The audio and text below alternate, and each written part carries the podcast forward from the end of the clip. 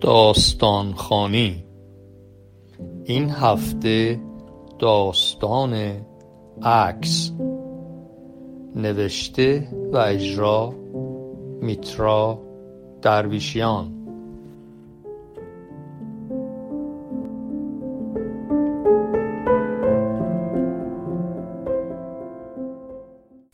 هر روز برای رفتن به مدرسه از خیابانی میگذشتم که عکاسی شهر در آن قرار داشت و حتما چند لحظه برای دیدن عکس های زیبا و بزرگی که داخل ویترین های دو سوی در ورودی گذاشته بود توقف می کردم و از تماشای اونها لذت می بردم. چطور می شود بعضی از آدم ها اینقدر قشنگ باشند؟ موجه های بلند، چشمان میشی روشن، صورتی که از صافی و تمیزی برق می‌زند. آرزو می‌کردم کاش من هم پول داشتم و یکی از این عکس ها میانداختم که توی ویترین جا بگیرن ولی حیف که درون جیب های من شپش مشغول قمار بود. گاه بچه هایی را می دیدم که دست در دست پدر یا مادرشان وارد عکاسی می شوند و چنان با غرور به من نگاه می که دلم می سوخت. کلاس ششم که بودم گفته شد برای صدور کارت ورود به جلسه امتحان باید عکس بیاورم. دلم درد گرفت. چگونه می توانستم این را به ننه بگویم؟ او به زحمت می توانست شکممان را سیر کند و برای این گونه مخارج دیگر بودجه ای نداشت. زور که به طرف خانه می رفتم از هر خانه صدای حرفی می آمد و بوی غذایی قرم سبزی به به آبگوش کوه سیب زمینی و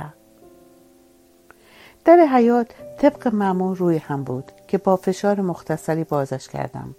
خانه مانند همیشه سرد و خاموش بود. نه بوی غذایی و نه جنب جوشی. خانه ما هفت اتاق داشت که در هر اتاق آن خانواده زندگی می‌کرد و من و ننه هم در یکی از اتاقها با مختصر وسایلی که داشتیم روزگار میگذراندیم بابام چند سال پیش برای کار رفت و دیگر برنگشت و ننه می‌گفت حتما یا در میان را گرگ را خورده یا از خجالت خودش را گم گور کرده. ولی من همیشه با شنیدن صدای در حیات از جایم نیمخیز می شدم. شاید خودش باشد. ننه با کارهای دستی که درست می کرد یا می خرج خانه را در می آورد. و من همگاه اگر جایی کاری بود خارج از وقت مدرسه می رفتم تا خرج دفتر و کتاب خودم را در بیاورم. روزی موقع برگشت از مدرسه جلوی عکاسی بهروز را دیدم که دست در دست پدرش داخل عکاسی شد.